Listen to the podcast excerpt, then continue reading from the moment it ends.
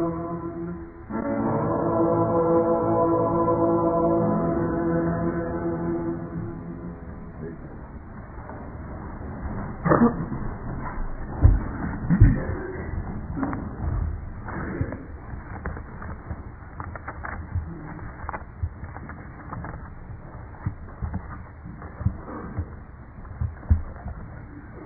want to read in your hearing this morning separate texts in the New Testament. First of all, turn with me to John chapter 8. John chapter 8.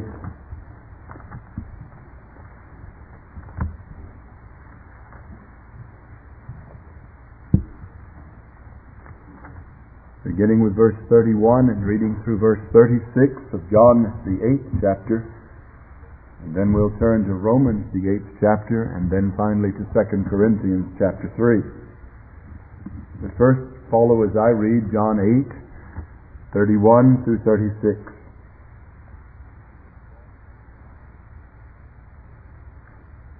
Jesus therefore said to those Jews that had believed him, If you abide in my word, then are you truly my disciples and you shall know the truth, and the truth shall make you free.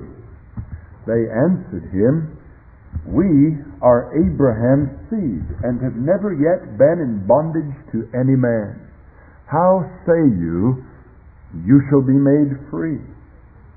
Jesus answered them, Verily, verily, I say unto you, every one that commits sin is the servant of sin. And the servant or bondservant abides not in the house forever. The Son abides forever. If therefore the Son shall make you free, you shall be free indeed.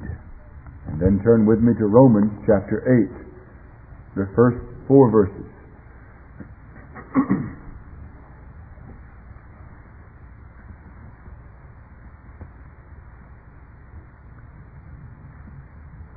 Romans 8, beginning with verse 1, reading through verse 4. There is therefore now no condemnation to them that are in Christ Jesus. For the law of the Spirit of life in Christ Jesus made me free from the law of sin and of death. For what the law could not do, in that it was weak through the flesh, God, sending his own Son in the likeness of sinful flesh, and for sin, condemned sin in the flesh, that the ordinance of the law might be fulfilled in us, who walk not after the flesh, but after the Spirit. And then finally to 2 Corinthians chapter 3.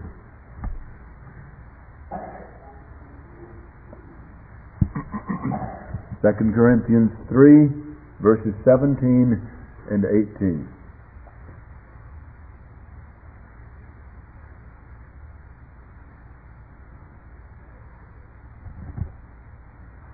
Now the Lord is the Spirit, and where the Spirit of the Lord is, there is liberty.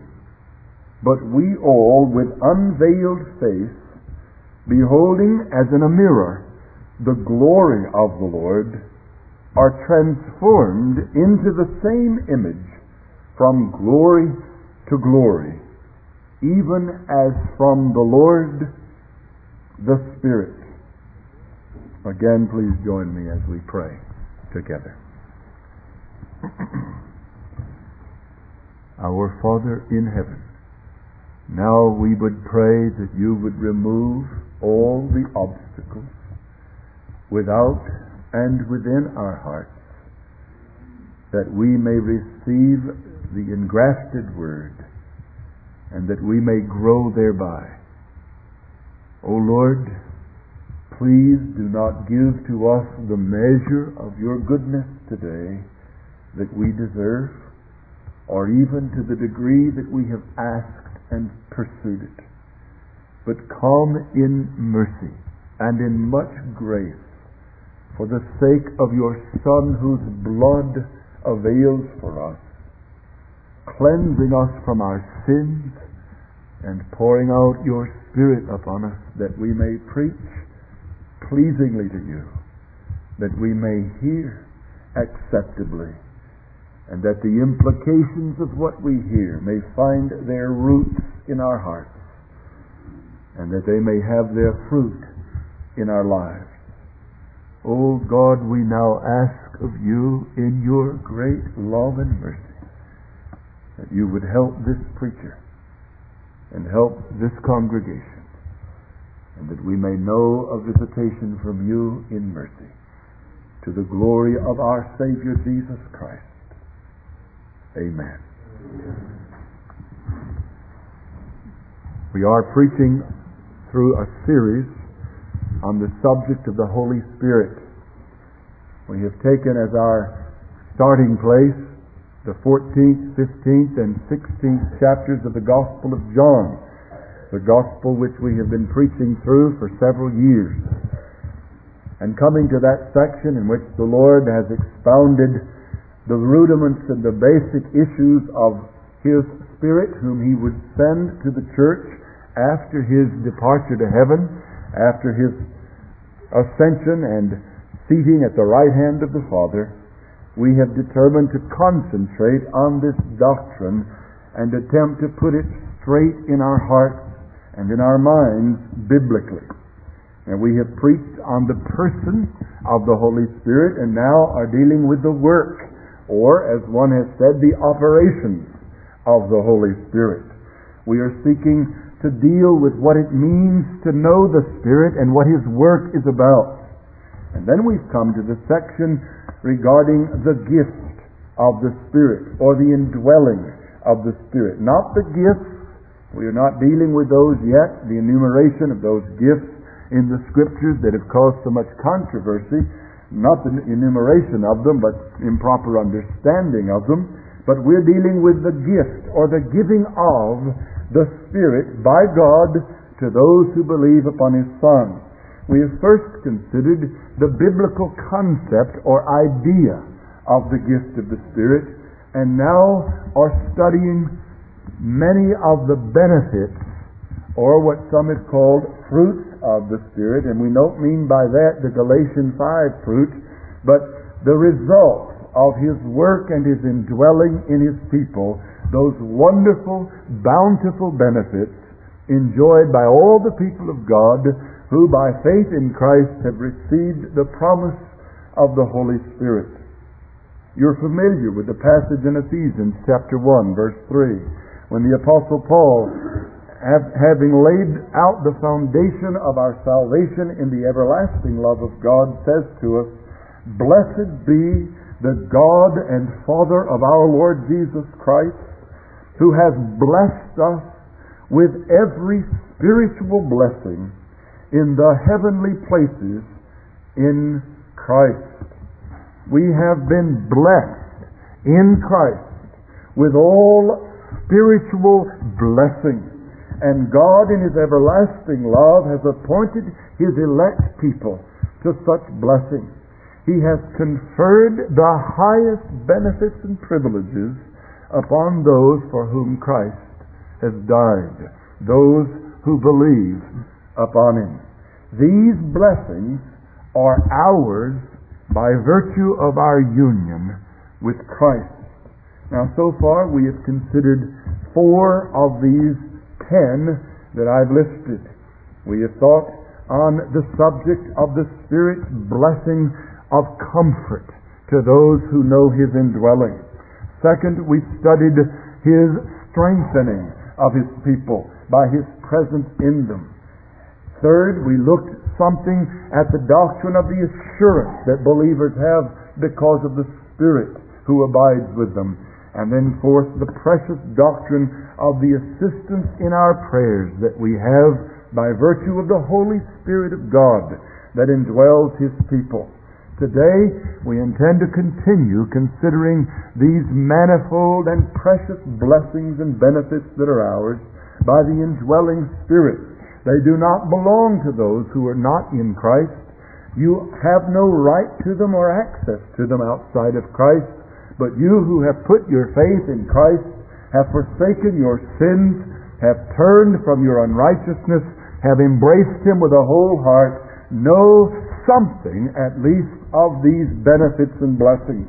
And this morning we seek to continue to unfold them before our hearts in order to encourage us in the faith and perhaps to create some holy jealousy in the hearts of any who don't know these benefits and who don't understand them. May God give grace to the unlearned, the uninitiated, the unconverted, that they may desire, that you may hunger after the things about which we speak. And may God help us in our speaking of them, that we may see them as we ought to see them and have the results of them shown in our lives. This morning it is my intention to deal with three more of the remaining six of the benefits that I've listed. The six are these. In the fifth place, the instructing ministry or the instruction that we receive by the indwelling Spirit. The sixth, the access and communion with God that we have by the Spirit. The seventh, the liberation that we've read about in these texts, and that's the one where we'll spend most of our time today. The liberation that is the, privilege of all those who are indwelt by God the Spirit. Eight, the mortification of sin, which is a benefit to those who have the Spirit. Ninth, the unity which we have with Christ and with our brethren because of the Spirit that dwells within us. And tenth, the sealing or the preservation of God's people by His Spirit given to them. But we only intend this morning to cover three of these, if God will allow, and they are these. The instruction that we receive in the ways and the works Christ, or we might call it the illumination work of the Holy Spirit, which is especially provided to those who have Him living in them. Now, we're not going to spend much time on this one because we've dealt with this somewhat in our introductory concerns regarding the Spirit of truth, who would lead the apostles into all truth, and then through the inscripturation of apostolic doctrine would provide for the church of Christ throughout its generations adequate teaching and adequate knowledge for their needs. However, in the indwelling ministry of the Holy Spirit, there is a benefit and a privilege that goes beyond mere words on a book. You may read the Bible and not receive it. You may see its words and even understand intellectually much that it says without your heart grasping it. And it is the work of the Holy Spirit to illumine or illuminate the hearts of God's people that they may be instructed in the ways and the works of Christ and even be able to understand and interpret God's Word. But just briefly, look with me at one text to underscore this benefit before we move on. 1 John chapter 2. We'll not take the time fully to explain these texts,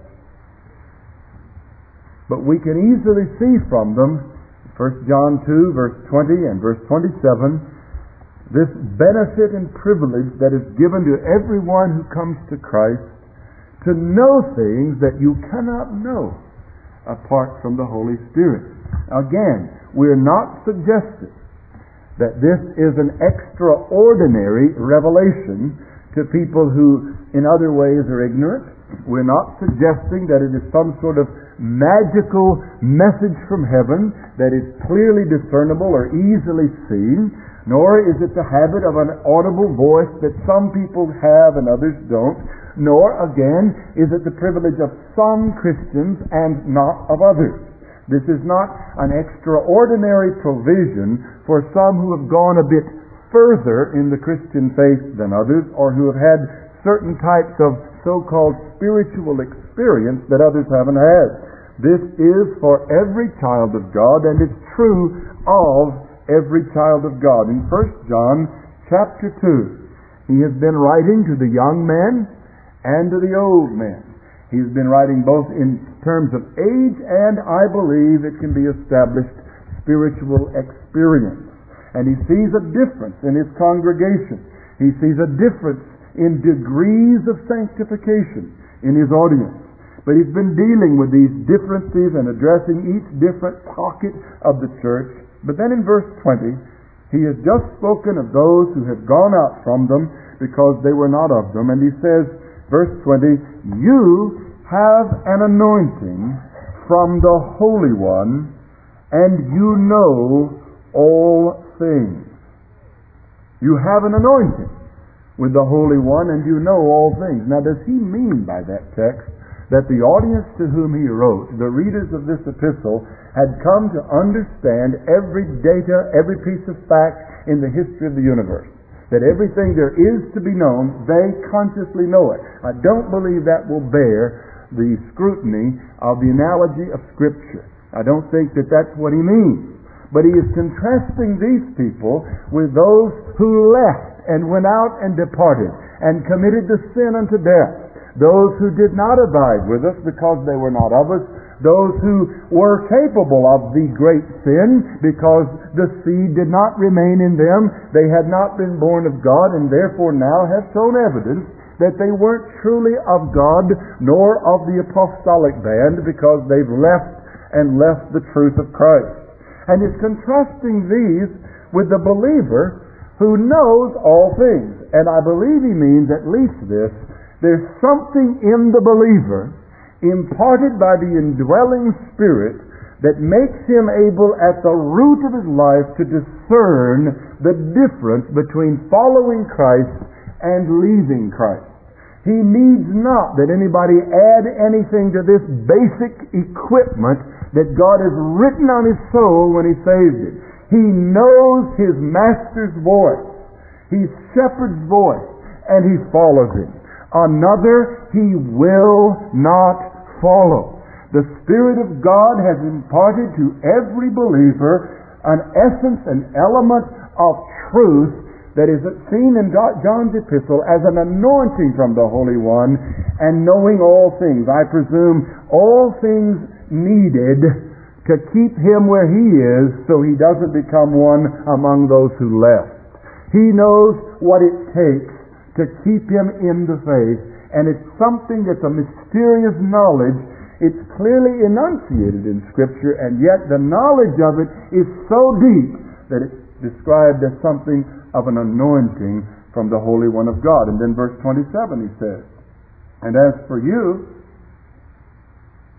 and he's writing because there are others who are trying to lead them astray in verse 26, and he doesn't want it to happen. But he says, As for you, the anointing which you received of him abides in you, and you need not that anyone teach you, but as his anointing teaches you concerning all things, and is true and is no lie, and even as it taught you, you abide in him. At least this, I believe, is intended by this text, and there are many other things that could be expounded here, but at least this, something of the basic and essential truth of the reality of the Lord Jesus Christ and His saving efficacy and work is implanted into the heart of every true believer. Something of genuine, uh, abiding faith. It is true, it is no lie, and it is taught you, and the result, you abide in Him. This abiding grows out of the Spirit's work in His anointing of teaching truth. Somehow the Spirit instructs in the heart at a basic level. I do not think that we could say that this text means that every saint has grown to full maturity in the knowledge of Christ. We are told to grow in grace and in the knowledge of our Lord and Savior Jesus Christ. Nor do I think that it means that any saint has reached the height of knowledge that ought to be reached and that we reach for. I believe what it means is that the Spirit of God has so worked in the heart of every believer that he will not ultimately depart from Christ because there's an anointing that abides with him, that pledges truth to him, and the work on his heart is such that he receives it, he believes it, and will continue to abide in it. I think that's what John's getting at, and I think that fits the context of the entire epistle. But at least it says this, brethren. Men cannot impart this to you. In one sense, he says, you need not that anyone teach you. That does not mean you don't need teachers. If it does, he'd be contradicting the epistle he's writing. He just said, I'm writing these things to you so you'll not be led astray. And then he says you don't need any man to teach you. To take that and, and to assume that that means you don't need any human teachers would also say the Holy Spirit made a big mistake in appointing human teachers, even this epistle which is being written. Don't read what I'm writing you. Don't listen to my preaching. You have the Holy Spirit. That would be absurd. It would be the patent absurdity. That's not what he's saying. He's saying that the nature of this anointing is such that it does not come from men, it comes from God. And as such, it sticks and it stays, and those who know what I'm saying know what I mean. Those who don't know will not know until the Spirit makes them to know it. Now, I know the danger of making statements like that. I'm not a stranger to the danger of statements like that. And I've grown up in a culture that has fallen prey to the dangers of a statement like that. We could say, well then, if it's the Spirit and it's direct and men can't do it, then why do I need to pay too much attention to men? I'm hearing voices from God.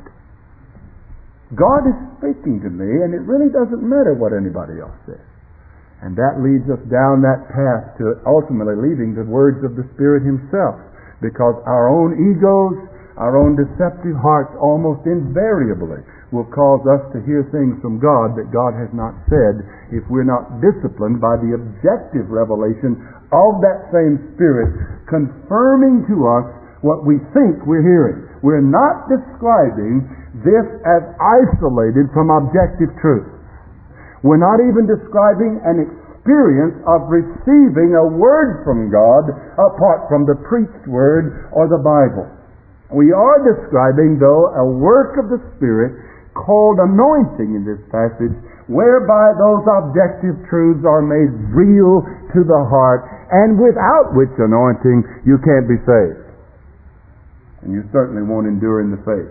I believe it could be that this is the difference between those who come to believe the gospel but ultimately leave it, like Simon Magus or perhaps others who are temporary faith or who are historical believers or all the other kinds of faith that's not saving faith. We're not of those who draw back under perdition, but of those who believe under the saving of the soul. Here is the difference. The anointing of the Spirit. It is the indwelling ministry of the Spirit that imparts truth in such a way that it sticks. Now, once again, we don't have the time to break all this down and differentiate between the regenerating work of the Spirit and the indwelling work of the Spirit, and we've already dealt with something of the essence of the difference between the two. We're not trying to confuse them, but the Spirit of God really does instruct us in the ways and in the works of Christ. And it's a precious thing for which we must be careful and grateful and pursuing. But in the next place, so as not to dwell unduly on the subject which we've dealt with somewhat already, we consider the next benefit in the sixth place that is coming upon the believer because of the Spirit of God dwelling in him, and it is this the access to and, in the words of others, filial communion with God access to and filial communion with God. The word filial, referring to childhood, sonship, daughterhood, filios or filius or filia, I believe would be the feminine. Filial communion with God. Now, immediately that brings to our minds what we've talked about already regarding the Spirit and the doctrine of adoption.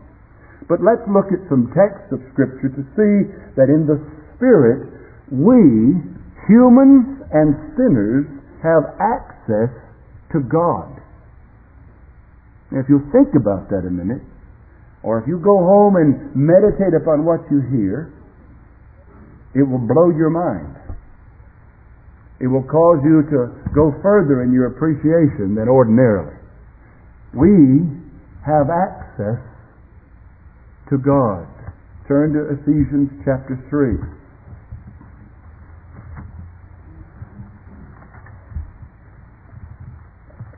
I would doubt that one who is expounding the essence of the gospel, as Paul is doing in Ephesians, could go very far without bringing in to focus this great privilege of access, which is the direct benefit of the work of the Spirit in applying Christ to the heart.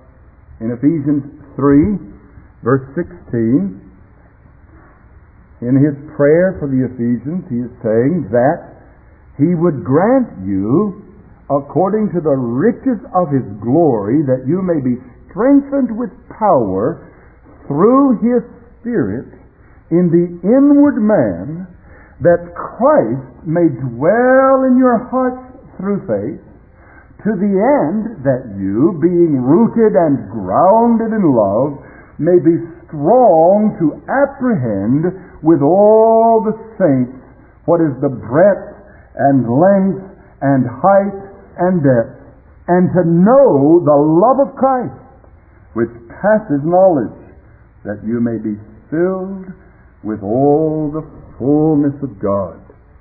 And then in chapter 2 of Ephesians, verse 18, having announced the preaching of the gospel to those afar off and to those that were near, to the Jew and to the Gentile, Verse 18 tells us of chapter 2 For through him we both, Jew and Greek, have our access in one Spirit unto the Father. An access unto God which we did not have and could not have had apart from the Spirit. But in one Spirit, both Jews and Gentiles have access to God on the one hand, and on the other hand, have this reality of such communion with God that language like being filled with all the fullness of God describes it. He is praying for a people who have been given the privilege not only of access to God, but also the kind of communion with God that is called strengthening with power through the Spirit in the inward man, Christ dwelling in your hearts through faith, that you being rooted and grounded in love may be strong to apprehend with all the saints the breadth, length, height, and depth, and know, not with the brain alone, but to know the love of Christ which passes knowledge. To know what you could not learn in a weekend seminar. To know what you cannot learn merely by reading a book. To know what you can know only in answer to prayer in the work of God, in the heart, in the inner man, bringing to fruition in the saint the kind of felt communion with God that can do nothing but spill over in a fullness of godly love and joy. Now, one of the griefs of preaching is, and especially in our generation, is to preach to audiences, many of whom, and perhaps the great majority of whom, can hardly apprehend these words themselves with any feeling because of our lack of experience in the whole realm of communion with God. We hardly even feel anything when these statements are read. We can't, they don't grip us. We hardly know what they mean. Our lack of experience doesn't latch on to say, yeah, I know what you're talking about. And because of our lack of this kind of fullness of God, we on the one hand are tempted to grab for cheap tricks to get it, or on the other hand to be content with a life in the name of Christ that's devoid of much of it. And brethren, it is my contention that it is not acceptable for us to be satisfied with where we've attained in regard to the height and the depth and the breadth and the width of the love of Christ. It's not acceptable for us to be content that we found our niche. We may be hearing some orthodox teaching and preaching. We may even see the blessing of God to some degree upon a church. That's not enough if it comes short of what the apostle prayed for the Ephesians. The goal is to know God. And the goal is to have felt communion with God. And though I much often uh, deal with some of you who struggle with assurance, and I try to remind you you're not, your primary confidence is not rooted in how you're feeling and in your observation of yourself. That's not where you get your first ground of faith and assurance. Nevertheless, I would not say to you, therefore don't let that be a big issue. The fact that you can hear prayers and pray prayers and hear the word and read the word and hear preaching and nothing happens to you, that's not the ground of your confidence. Jesus has saved you anyway. That would not, that would not be good pastoral counsel. Brethren, the goal is to know God, to commune with God, and so to commune with God that we would be able to be described by mature and thinking Christians as those in whom the fullness of God dwells. I know whole movements in some denominations that had missed this aspect of the Christian life. In one case, a movement entitled Fullness because they want so much to know what this means. And some in that movement have experienced a bit that some others haven't experienced.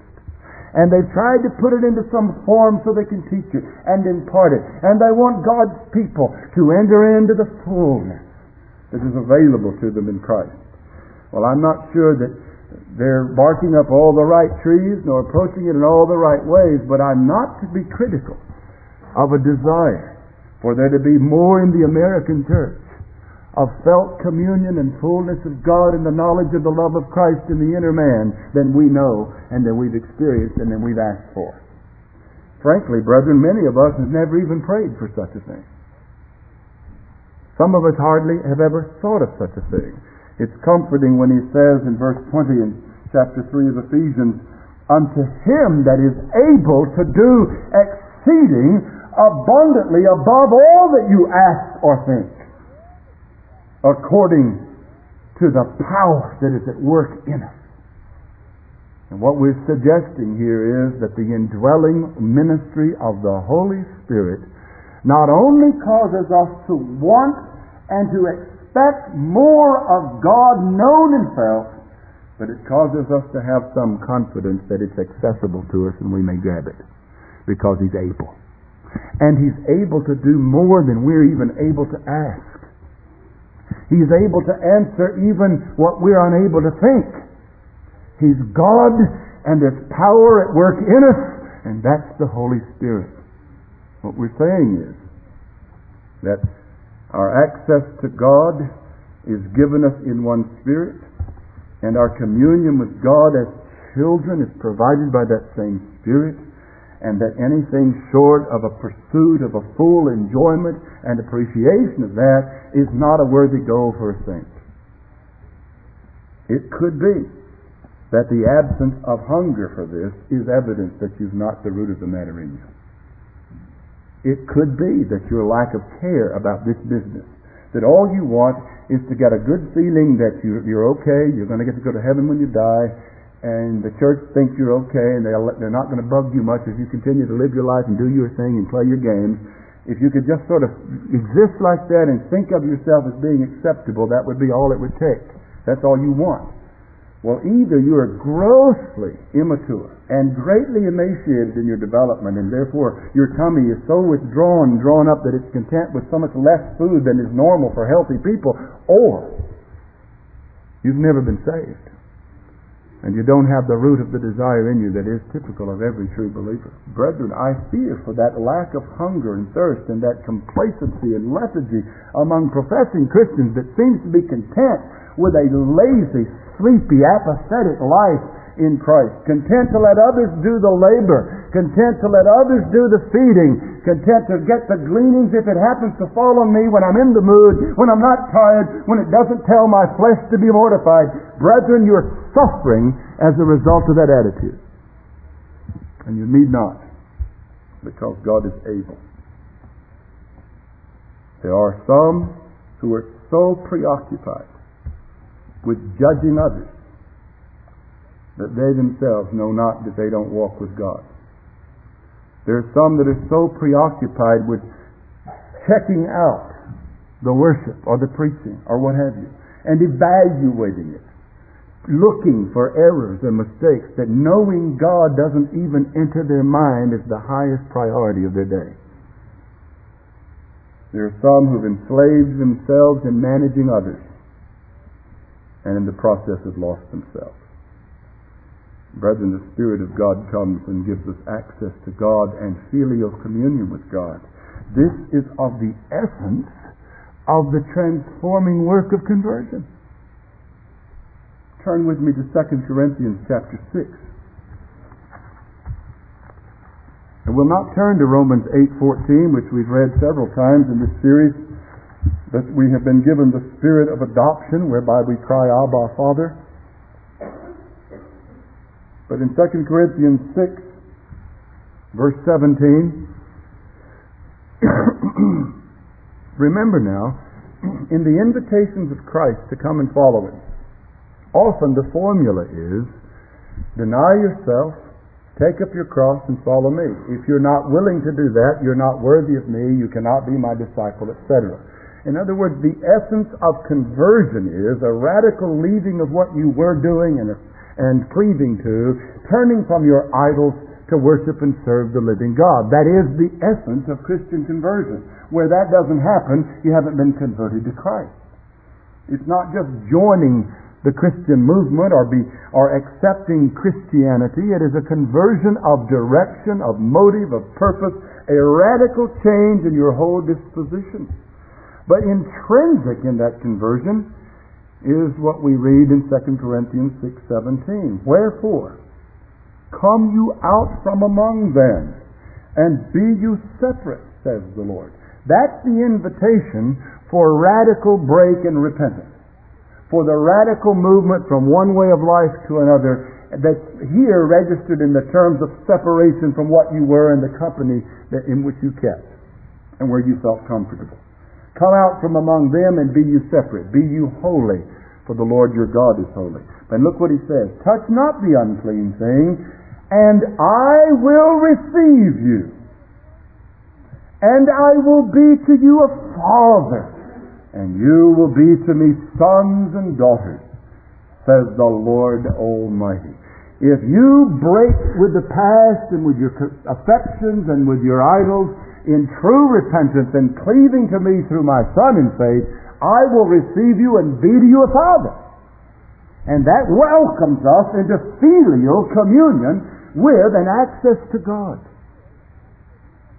So this blessing of the Spirit comes at the outset of the Christian life and as a part and parcel of conversion when the radical break is taken place, the communion is achieved and obtained. And that's why sometimes in our asking people who say they've become Christians, we ask one of the questions. What are you doing in prayer, in Bible reading? And if a person says, well, I don't know how to read my Bible, we try to give them some help. If a person says, I don't, I don't want to read the Bible, prayer, I don't want to pray, I just want to be a Christian. Well, I've never had anybody say that. I've never had a person that was freshly registered with forgiveness of sin speaking as though he had no interest in prayer. Because something happens to the heart. He may not know what prayer is. He may not know how to pray. He may have no experience with prayer, but something in him wants to do business with God. He wants to talk to God. He wants to know God. God's put that in him. He has a hunger and a thirst after righteousness, which will be satisfied. Where that is not present, salvation has not occurred. The Holy Spirit works this thing in the very essence of conversion. And one other text, Hebrews chapter 12. And it's an interesting text because it comes from the context of a negative experience, or what appears to be, or seems to be a negative experience. It's important to remember that the Christian life has much in it that seems negative. And the very negatives of which we speak are often springboards to the things that we desire in the positive realm. He says in verse 5 of Hebrews 12, You have forgotten the exhortation, and he refers to Proverbs chapter 3, which reasoned with you as with sons.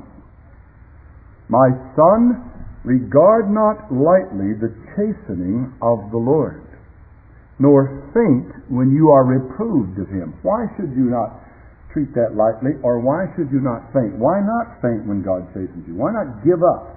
What else is God going to do to me? Why not just throw up your hand and say, well, if this is the way it's going to be the rest of my life, I can't stand that. I'm backing out of this deal. Why doesn't God just pour out blessing on me all the time? Why doesn't God make everything I do work? All he, he seems to expect me to be obedient to the law. He seems to want me to be consistent in my behavior. Every time I blow it, God deals with me. And it's not any fun. And I don't know how long I can live like this. When's God going to let me get some of the goodies that some of these other people have? When is my uh, house going to uh, not need any repairs? When's my car going to run right? When am I going to have a good influx of money? When is my health going to be normal? When are my children going to cooperate? Why doesn't God bless me the way He seems to be blessing everybody else? You've forgotten the exhortation that deals with you as a son. You forgot something. God has spoken to you, but He's spoken to you as sons. Regard not lightly the chastening of the Lord, nor faint when you're reproved, because whom the Lord loves, He chastens. And scourges. Not a positive word, brethren scourges. We used to, my daddy used the word whipping. We didn't get spankings, we got whippings. And they, they didn't sound good to us. And so we tried to avoid them. And we learned there are certain things you could do to avoid whipping. That was the old the old language back where I grew up, whipping. And either you sometimes you have to go out and cut the branch off the, the off the tree yourself, the switch, and bring it in and hand it. So that was some kids had to do that. I didn't have to do it. My dad was glad to provide all that. But you know, never did my dad discipline me in that regard in, in such a way that I had the feeling that perhaps I wasn't his son. I never went away questioning my relationship to my father. And I found in my own home with our four that when we have dealt with them honestly and tenderly, faithfully, and with discernment and not flying off the handle, when we've been consistent in our discipline, we have not lost them. We've never driven them further away from our affections. In fact, immediately thereafter, we find them much tenderer and warmer to us and much more ready to come up and show affection to us. It, it seems to almost to be a formula. It has been tempting at times to wake up the first thing in the morning and just give a spanking on general principles just to gain that spirit. I say tempted. But uh, discipline them early, the scripture says because of such benefits that come with that fatherly oversight and discipline. Don't despise it. Why? Because it is the Lord loving you when He does it. What we're saying is that when the Holy Spirit does His work in us, what He provides for us is such communion with God that we are we have even registered upon our consciences when He is chastening us the fact that He's our Father and He loves us so that when you're devoid of chastening, you have reason to fear. Because illegitimate children never are, they're the ones that don't have access to fatherly care. Well, I'd like to read in your hearing a paragraph from the proposed, or one of the proposed revisions to the 1689 Confession. And this comes from a collation of many of the old writers and um, many of the old documents that we believe are so much needed in our day that are absent in the 1689, which was dealing with other kinds of controversies and heresies. But the thing that's developed in our day regarding the doctrine of the Holy Spirit, we think could be enhanced and helped in a confession. And here's a paragraph that's been penned by those that have worked together to suggest some of these revisions.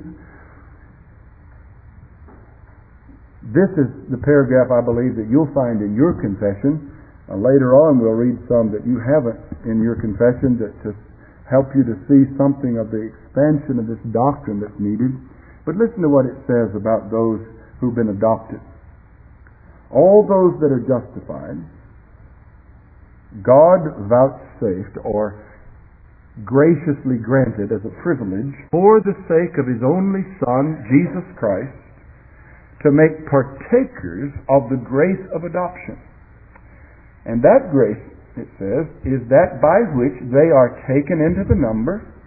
You're one of God's people. You're in the family. You're in the nation. And enjoy the liberties and privileges of the children of God. Now, what is the privilege and the liberty of a child?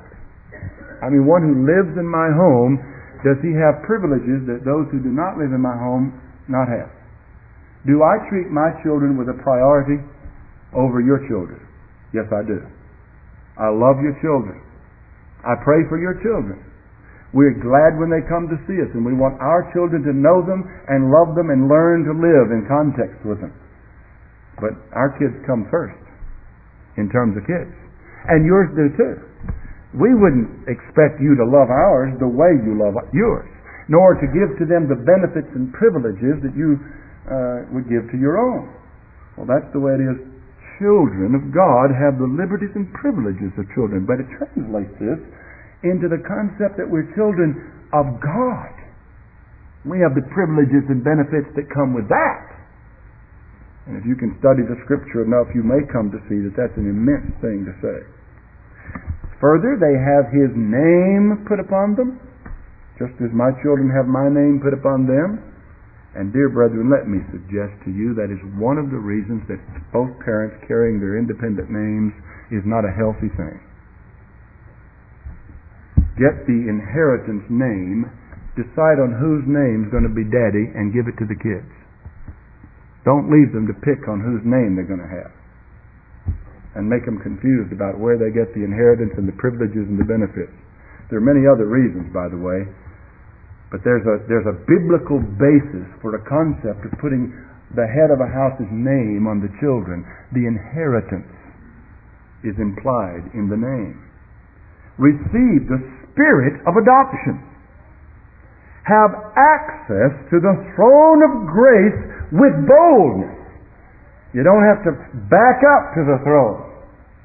You may come to the throne with boldness and lay requests at the feet of the Savior with great desire. Are enabled, as we have seen, to cry, Abba, Father.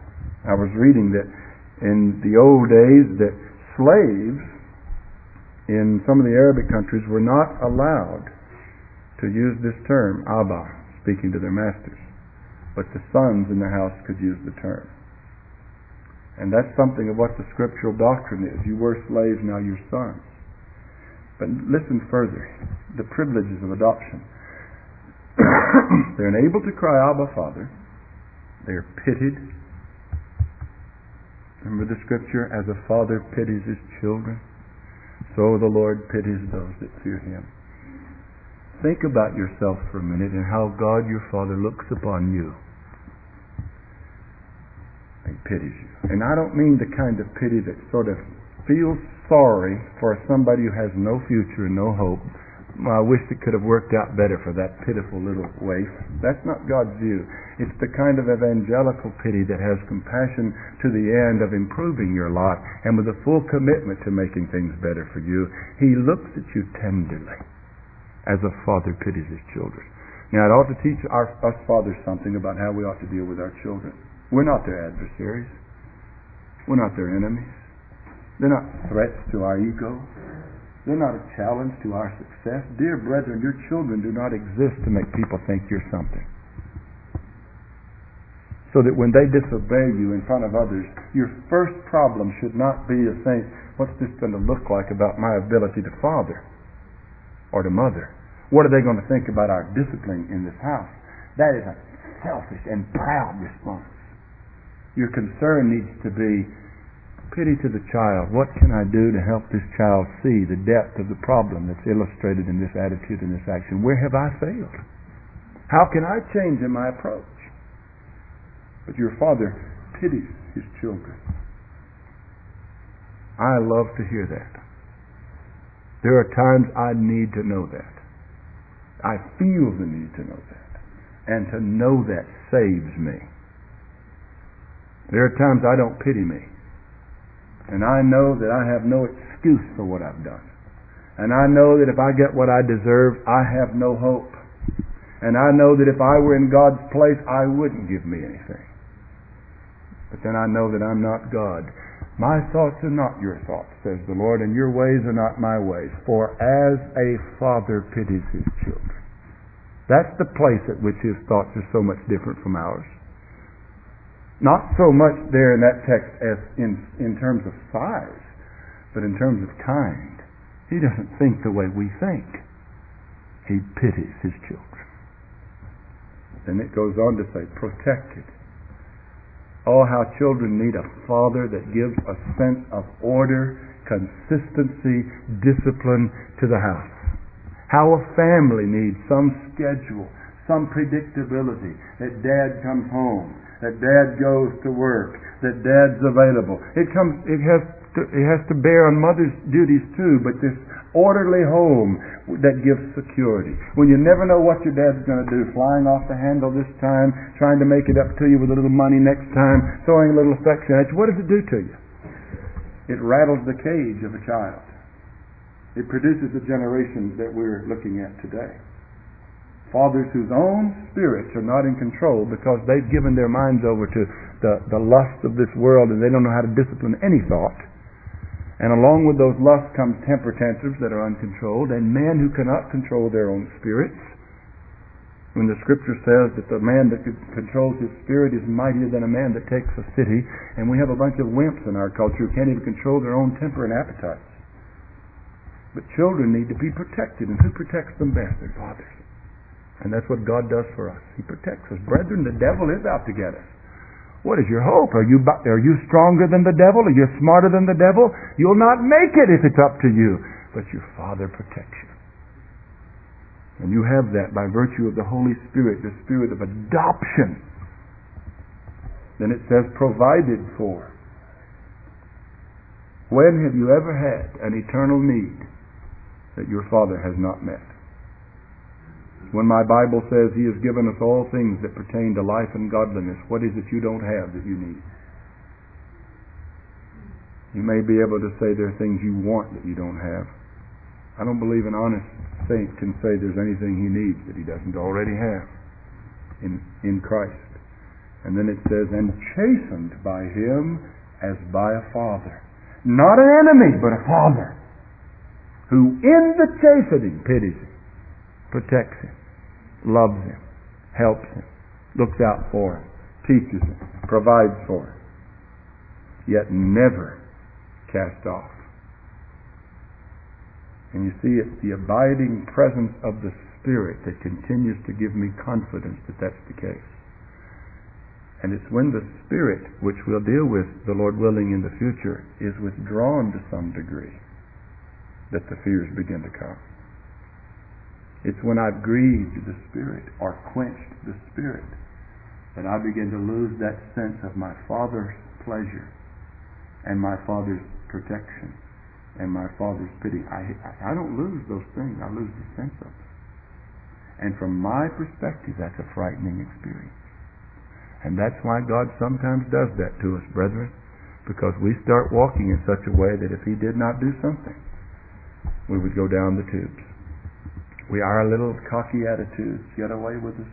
Our little presumptuous spirits begin to truck, traipse along, and God the Spirit sometimes backs off.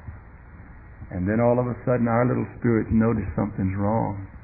Something we've tasted is not there. Something we've felt, something we've known that's precious to us, more precious than all the carnal appetites that we've been trying to satiate, is missing or backed off and diminished. And what do we do? We begin to go to God and say, Lord, have mercy. God as our Father does not cast us off, but sometimes He makes us taste just a bit of what it might be like if we had the whole dose of casting off. Dear brethren, thank God for sometimes being given that spirit of dullness and dryness that He's given you. Some of you continue to develop the dull spirit toward the things of God because there's sin unmortified and unconfessed that you refuse to deal with. What do you expect? You expect to get warm dealings with God when you yourself have no interest in dealing warmly with God? You expect to tell Him there are aspects of His law and the loving of Him with all your heart that you're not prepared to grant to Him, but you also, but you do certainly want the benefits and fruits as if you were granting that to Him? You want to withhold some of you from God, but to have Him withhold none of Himself from you? That kind of crass selfishness is what marks our day. But God is gracious and never casts off his children.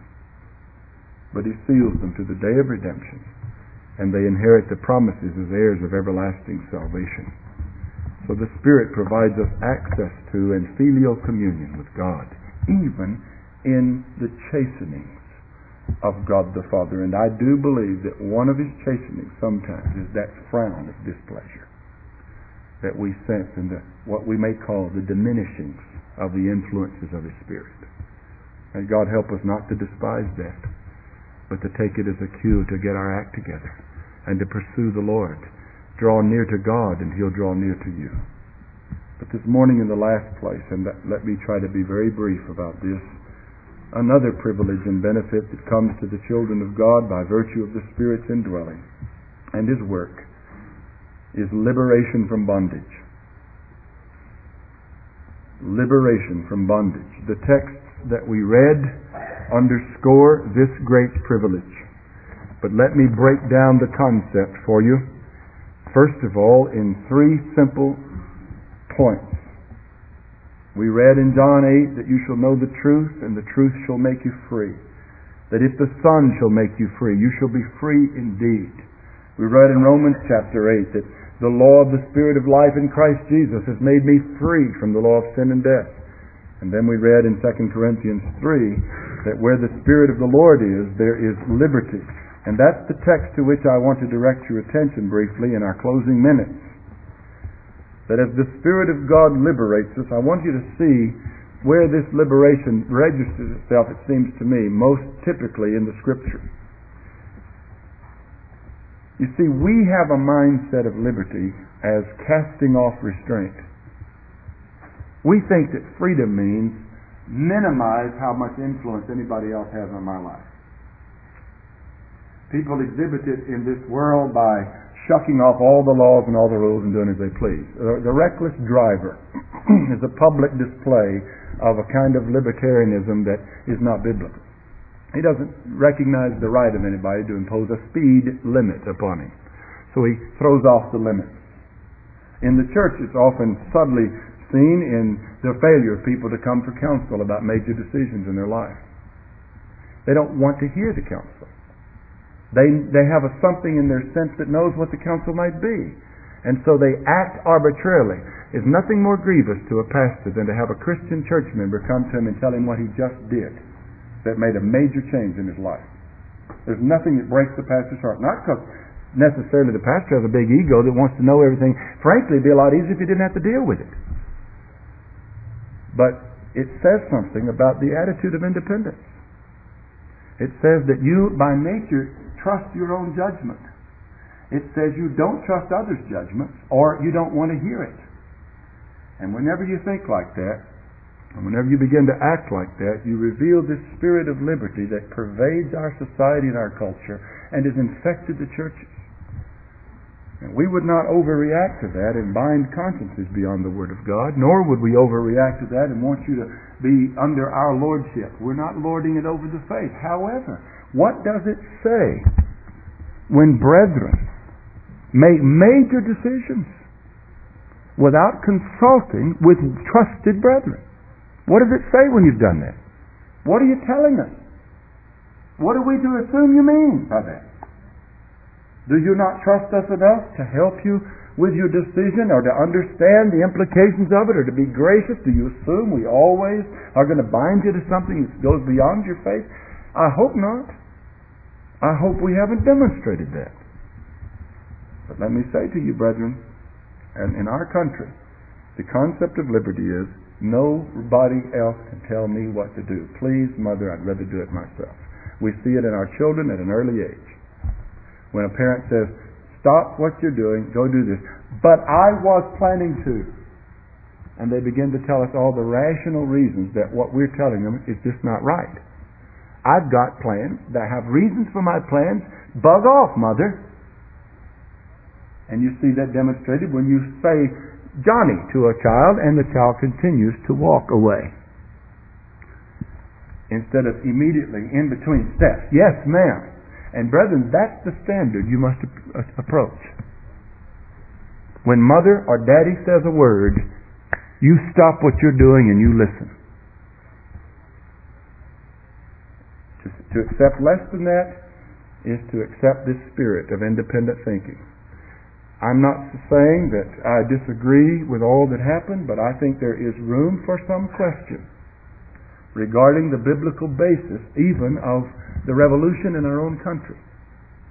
I didn't make a statement, I just said there's some question as to the biblical ground for the kind of revolutionary thinking that founded this country.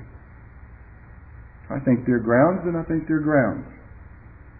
But we may have a nation that is steeped in a spirit of independence, and it's showing up now in its logical implications to our character.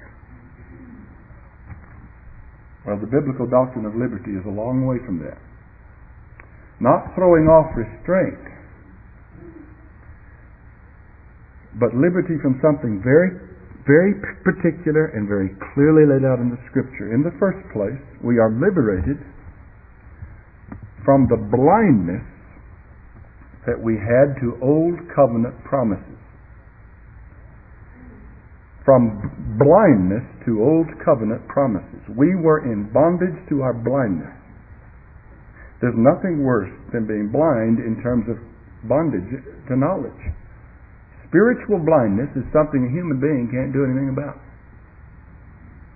You've spoken to people that are blind spiritually and you can't break through. They can't see what you're saying.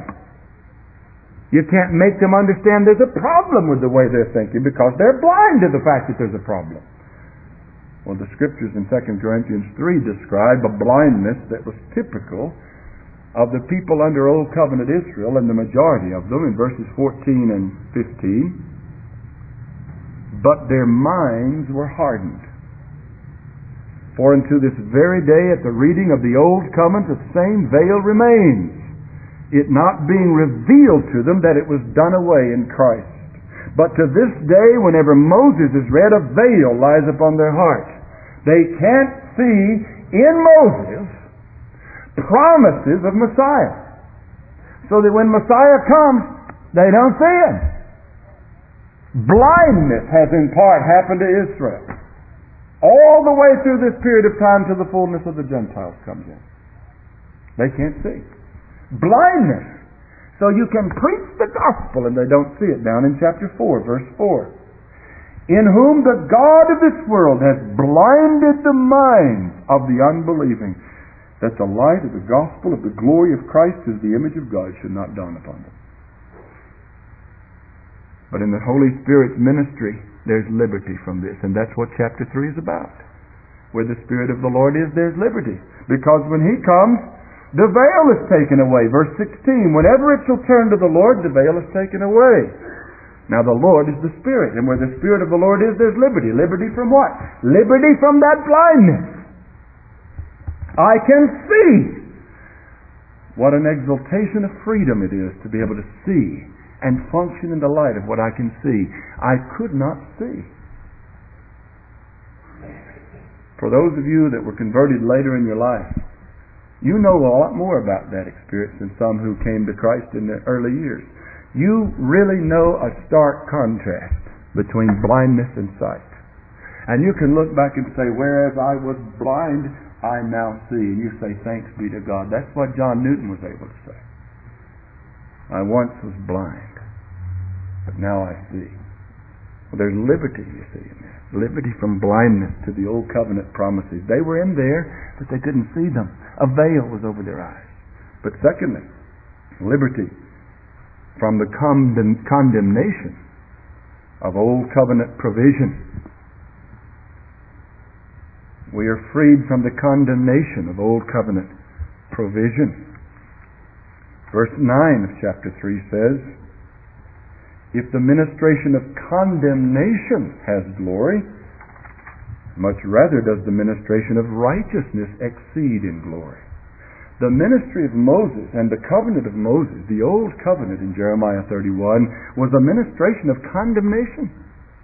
And the people were in bondage to that. The law says, The soul that sinneth it shall die.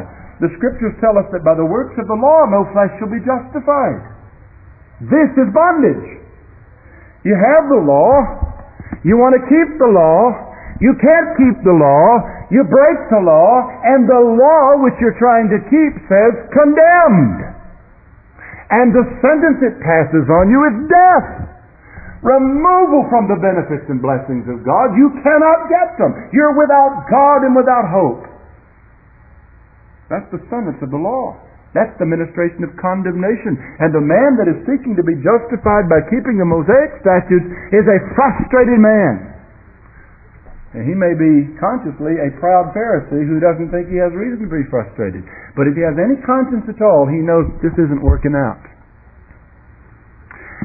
And in chapter 7 of Romans, the apostle struggles with this issue even in the heart of a believer who wants to keep the law of God but can't.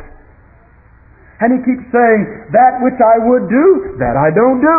What I would not, that I find myself doing. Though the will of doing right is present with me, I notice another law at work in my members, bringing me into captivity the law of sin and death. Oh, wretched man that I am, who shall deliver me? Deliver me from this captivity. Well, what's the answer? The law of the Spirit of life in Christ Jesus has made me free from the law of sin and death. Thou, there is no condemnation to them who are in Christ Jesus, who walk not after the flesh, but after the Spirit. It is in the Spirit of God coming and ministering Christ to the soul that liberates me from the condemnation of the provision made for me in the Old Covenant. It was a provision that could not do anything but condemn me. If I weren't a sinner, the law would have no problem with me. No, it wouldn't cause me a problem. If I weren't a sinner, the law couldn't touch me. But you see, that I'm a sinner. And the law keeps standing over my head and condemning me. And brethren, there are some perhaps in this place that because of your lack of development, growth, and growing in knowledge of Christ, maybe your lazy habits in the Word of God, still live in some fashion as though you're in bondage to condemnation because you're continuing to look at the law and trying to obey it. You keep falling short and failing it, and rather than seeing the liberation you have from that condemnation in the blood of Christ applied by His Spirit, you keep focusing on your failure and you stay in your despair. I believe I can make that statement without diminishing the holy, right, perfect law of God. I believe I can make that statement without being an antinomian. I believe if I can't make that statement, I can't read the book of Romans. And I don't think I can speak of the liberation from the ministration of condemnation. Where was the condemnation? Not in the law. It was perfect, good, spiritual. It was that it found in me an occasion. Because I'm a sinner. But Christ has freed me from the law of sin and death by His Spirit. Brethren, the Holy Spirit brings liberation. That's why you must not grieve him or quench him. He's liberated you. Now we're not divorcing this from the blood of Christ. This is all incorporated in the death of Christ. It is the death of Christ being applied. Who walk, who are in Christ Jesus. But how do you get in Christ Jesus? By the Spirit. Without whom there is no application of atonement. But also we're not only freed from blindness to Old Covenant promises and condemnation of Old Covenant provision, but we're freed also from the despair of the Old Covenant's powerlessness. You see, the Old Covenant just couldn't do what we need done. What the law could not do, in that it was weak through the flesh. God did. Where the law condemned me, God condemned sin in the flesh in his Son. In Hebrews chapter 7, which we read this morning.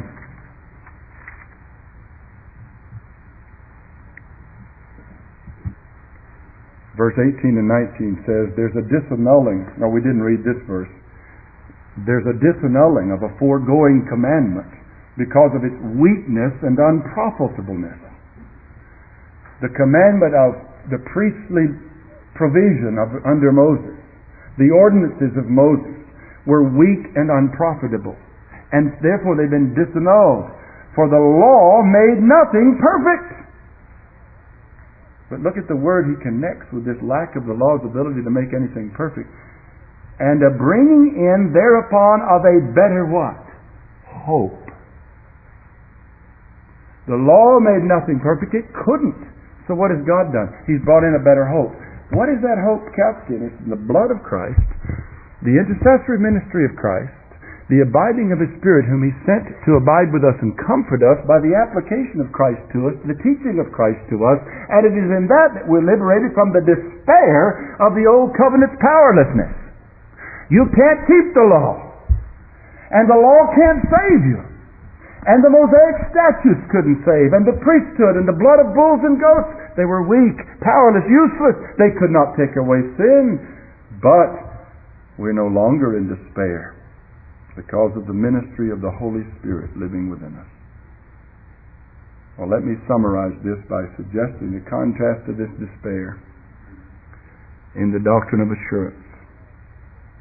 Because, see, the Spirit of God gives us assurance of justification. It's the law of the Spirit of life in Christ Jesus that's made me free from the law of sin and death, not only in reality but in my conscience.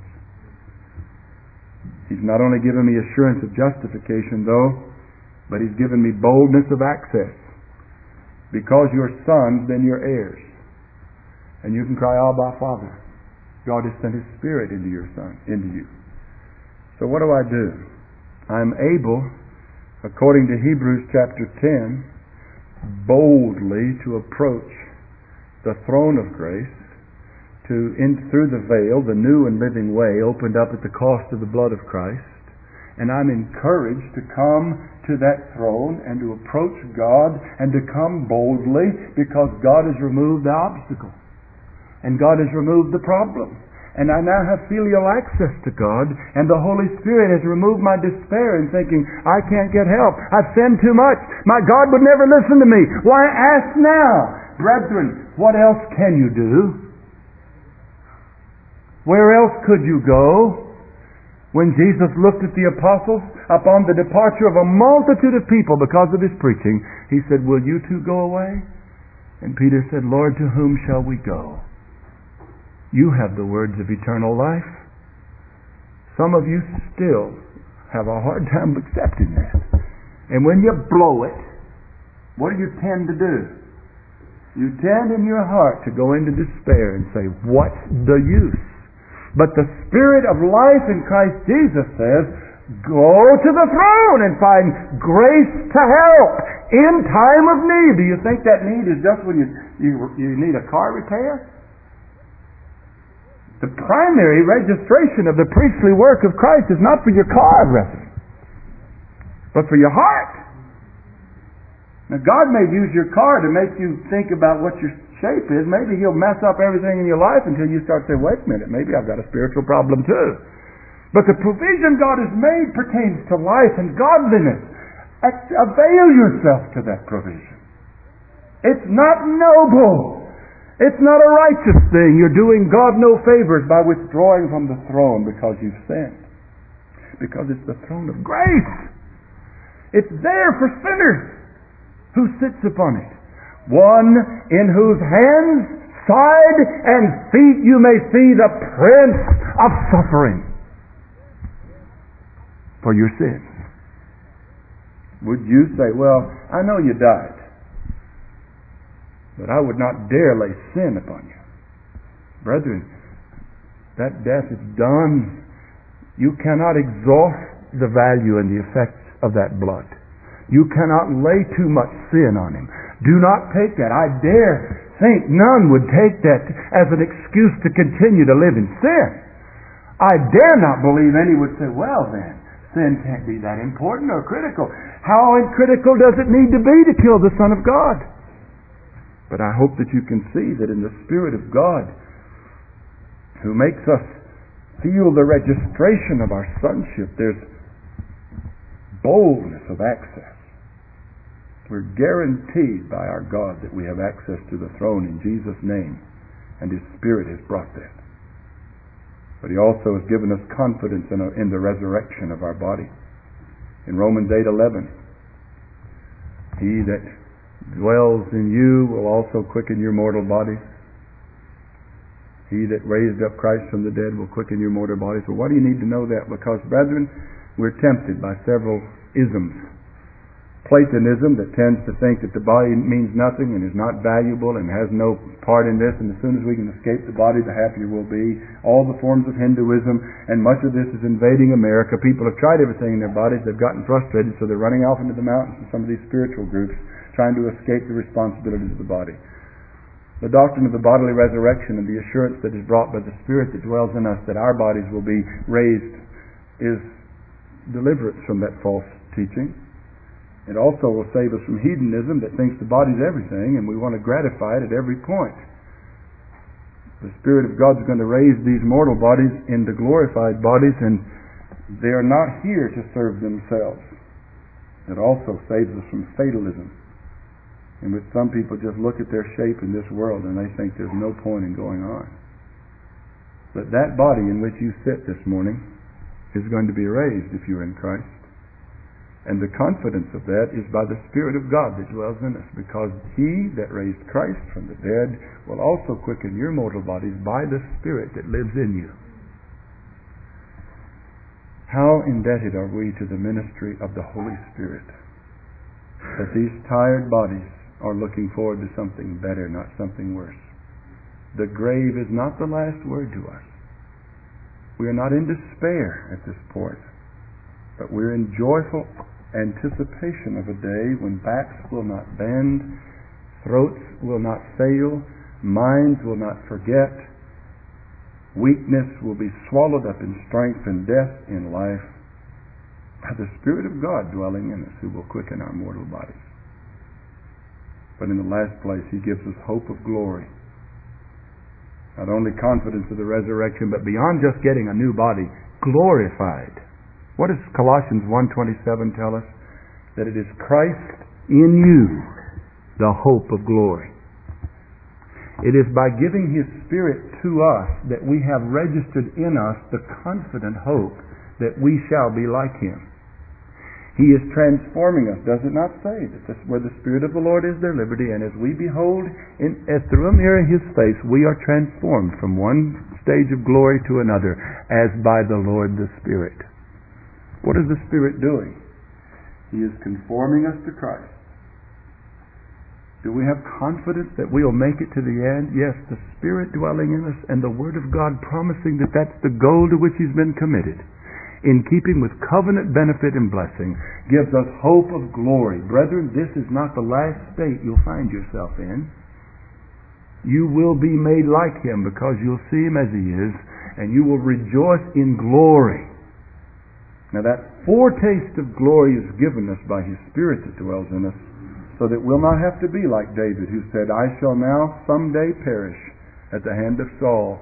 The saint doesn't need to live like that. Well, if it gets any worse than this, as some old pessimistic saint said when he woke up, he said, Well, if every day is going to be like tomorrow, I might as well not even wake up. Do you think about that? That's a rather out- negative outlook on life. If every day is like tomorrow, no use in getting up. Some of you live like that. Well, my brethren, my Bible tells me that there's a tomorrow that is swallowed up in the glory of God. And the Spirit of God is that by which God will make me one with Him in such a perfection that I'll not even have to deal with my sin someday. There'll be a day I won't be having to do with all this chastening and all this confessing and all this grieving and all this frustration and all this labor and all this captivity to this body of death. The hope of glory is mine because Christ by His Spirit is in me. Do you want to know the hope of glory? Do you want to enjoy the benefits that have been registered to us by the promises of God? Then do this.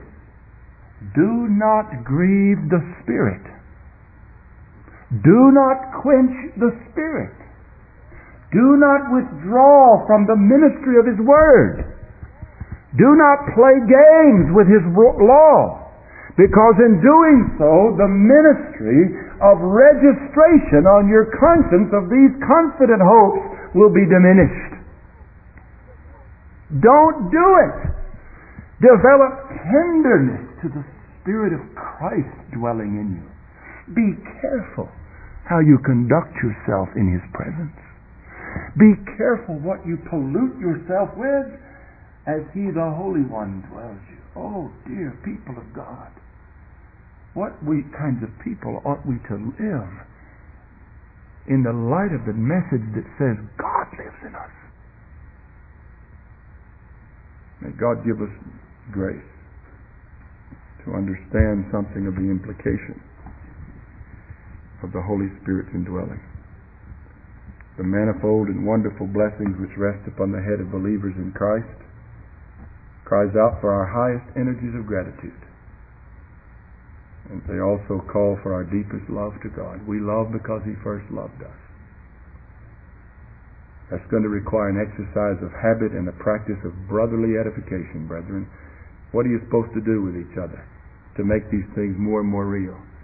Let the word of Christ dwell in you richly, teaching and admonishing one another, singing with grace in your hearts to the Lord, all in the name of the Lord Jesus giving thanks to God the Father by him.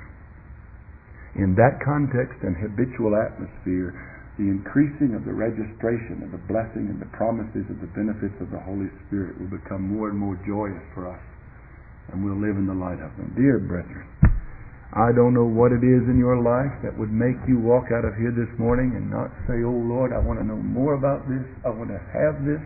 I want to know the working of your Spirit. I don't know what it is hindering you. But I, I don't believe it's worth it. And I would charge you to confess whatever sin it is, remove whatever anger and bitterness there is, get rid of whatever questionings are going through your mind, and run to the cross of Christ and to the foot of the throne of God and say, Lord, pour out your Spirit on me that I may know these things and walk in the light of them. I want more of this. And I want others to be able to see the more of it and give God glory for it. Let us pray.